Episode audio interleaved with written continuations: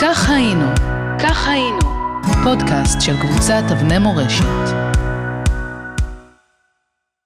שלום לכם, כאן שוב אמיר שושני עם סיפור מספר 81 בסדרה כך היינו. הפעם הבאתי לכם סיפור על הקשר בין אהבה נכזבת לבין בית חולים ידוע. לוי גינסבורג היה בן תשע כאשר המלמד בחיידר הרים ידיים.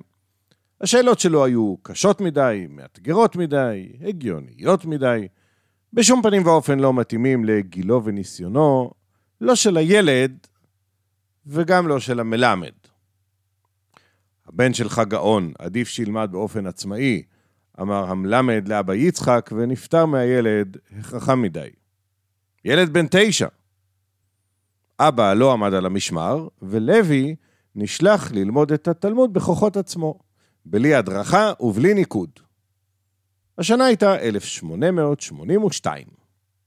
כשהגיע הילד לדף ע"ג של מסכת בבא בתרא, הוא נתקל בסיפורי רבא בר בר חנה, שהם כנראה אוסף הגוזמאות הגדול ביותר שיש לתלמוד להציע למי שבוחר לקרוא אותם כפשוטם. מורה מתווך, אילו היה ליד הילד, היה פשוט מדלג על כל הדף עד שהילד יגדל, אבל לוי בן התשע ישב שם לבד מול הטקסט, בלי שאף אחד יגן עליו. כך, כשקרא לוי שרבא בר בר חנה ראה כביכול צפרדע בגודל של 60 בתים, הוא הרים גבה ספקנית. כשהמשיך וקרא שרבא בר בר חנה הזה סיפר שתנין בלע את הג'יינט צפרדע, לוי כבר חייך. אבל כשהפליג רבא בר בר חנה במחוזות הגוזמה ותיאר עורב שבלע את התנין, שבלע את הצפרדע, והתיישב בנחת על ענף, כבר גאה הילד בצחוק בלתי נשלט. דף התלמוד היה גדוש בעוד אגדות מופרכות לא פחות, ולוי קרא את כולן ושינן אותן אחת לאחת. האמת היא שכדי לעשות בהן שימוש, שנים רבות לאחר מכן, אבל לא נקדים את המאוחר. שנים עברו, והתברר שהמלמד העצלן צדק. לוי באמת היה גאון, ובגיל 25 הוא כבר היה דוקטור. שמו הלך לפניו, ויום אחד הגיעה אליו הזמנה לבוא לאמריקה על מנת לקבל שם תפקיד נכבד. לוי לא היסס לרגע. הוא עלה על ספינה לניו יורק, אך בנמל היעד מסר לו שליח מיוזע מכתב נוסף. התחרטתי, כתב המזמין, ולוי גינסבורג נאלץ לחפש לעצמו תעסוקה כדי לא למות מרעב. למזלו, תוך זמן קצר מצא את עצמו לוי גינסבורג, מכאן ואילך נקרא לו הרב בשבילכם, מורה בבית המדרש לרבנים קונסרבטיביים בניו יורק. המשרה לא הייתה עמוסה מדי, והרב חשב שזו הזדמנות נהדרת לקחת את האגדות, אותן הוא זכר אחת לאחת, ולתת להן פרשנות משלו.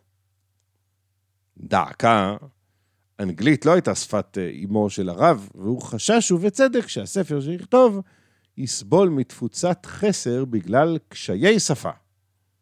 כאילו מן השמיים פגש הרב באחד הימים באישה מרשימה. היא הייתה רווקה מתבגרת, בת 44, מבוגרת ממנו ב-13 שנים, מבריקה ודעתנית.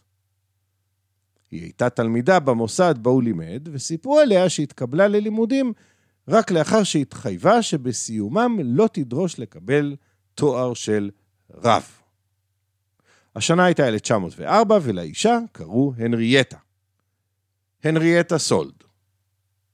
בתוך זמן קצר מצאו עצמם השניים שקועים בשיחות מעמיקות ומפרות, ולא עבר זמן רב עד שהרב ביקש מהאישה המרשימה לסייע לו לערוך את ספרו, כך שאמריקאים חדי הבחנה לא יפסלו אותו על רקע שפה בלתי מספקת. הנריאטה נעתרה לבקשתו מיד, אך אה, למרבה הצער, התברר בדיעבד, לא מהסיבות הנכונות. במשך שלוש שנים היא טרחה ותרגמה ותיקנה וערכה והעירה והעירה באלף את ספרו של הרב, אגדות היהודים שמו, כשהיא מבלה איתו שעות רבות בכל יום. הרב נהג לסעוד בביתה באופן קבוע, הוא טייל בחברתה בפארק על בסיס יומיומי, ובכל הזמן הזה היא הייתה מאוהבת בו עד מעל תנוחי אוזניה. תקוות השווא של הנריאטה הרקיעו שחקים, ולכן גם הנפילה הייתה מאוד כואבת.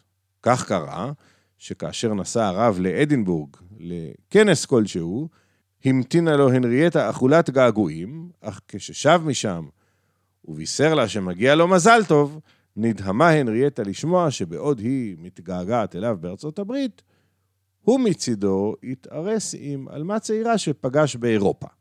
במשך זמן מה עוד ניסה הרב לנהל מול הנריאטה עסקים כרגיל בעניין הספר, אך הנריאטה שבסיס עזרתה אליו היה אהבה שנכזבה, חשה מושפלת ודחויה. תוך מספר שבועות התפרצו הרגשות במריבה סוערת, והנריאטה שקעה בדיכאון. בכל אותן שנים נהגו הנריאטה וכמה חברותיה להיפגש באופן קבוע על מנת לקרוא דברי הגות ולהחליף דעות חשובות בנושאי ציונות. בנות ציון הן קראו לעצמם, ואולם כשדיכאונה של הנריאטה ניכר לעין, לא ידעו החברות כיצד לסייע לה. אל המצוקה נחלצה סופיה, אמה של הנריאטה, שהזמינה אותה לצאת לטיול באירופה כדי להשכיח ממנה את הבאסה. ממש לפני הטיול זכתה הנריאטה בפרס כספי, ותוכנית הטיול התרחבה כך שהיא כללה כעת גם ביקור בפלסטינה. השנה הייתה 1909. השתיים הסתובבו במושבות העלייה השנייה והזדעזעו מהעוני והדלות. במיוחד לכדו את עיניהם ילדים שמעבר לכל הזוהמה גם היו חולים בגרענת, מחלת עיניים שסופה בדרך כלל היה עיוורון. למרבה הפלא, כאשר הגיעו שתי אנשים ליפו וביקרו באחד מבתי הספר לבנות, מצאו האם וביתה כי התחלואה בבית הספר נמוכה יחסית. מה הסוד שלכם? נשאל המנהל. סוד? ניקיון, הוא השיב. ולהנריאטה סולד נפל האסימון.